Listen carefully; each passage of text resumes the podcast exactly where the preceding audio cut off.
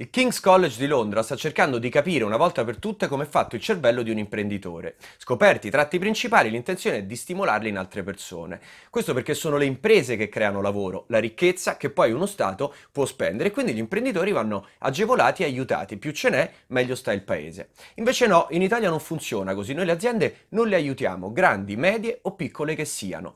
Tasse, burocrazia, giustizia, lo Stato che non paga, un mercato del lavoro sempre più rigido in un mondo sempre più flessibile flessibile. Oggi fare l'imprenditore in Italia vuol dire essere un supereroe. Lo sapevi che quasi la metà dei suicidi commessi tra il 2012 e il 2017 sono stati commessi da imprenditori?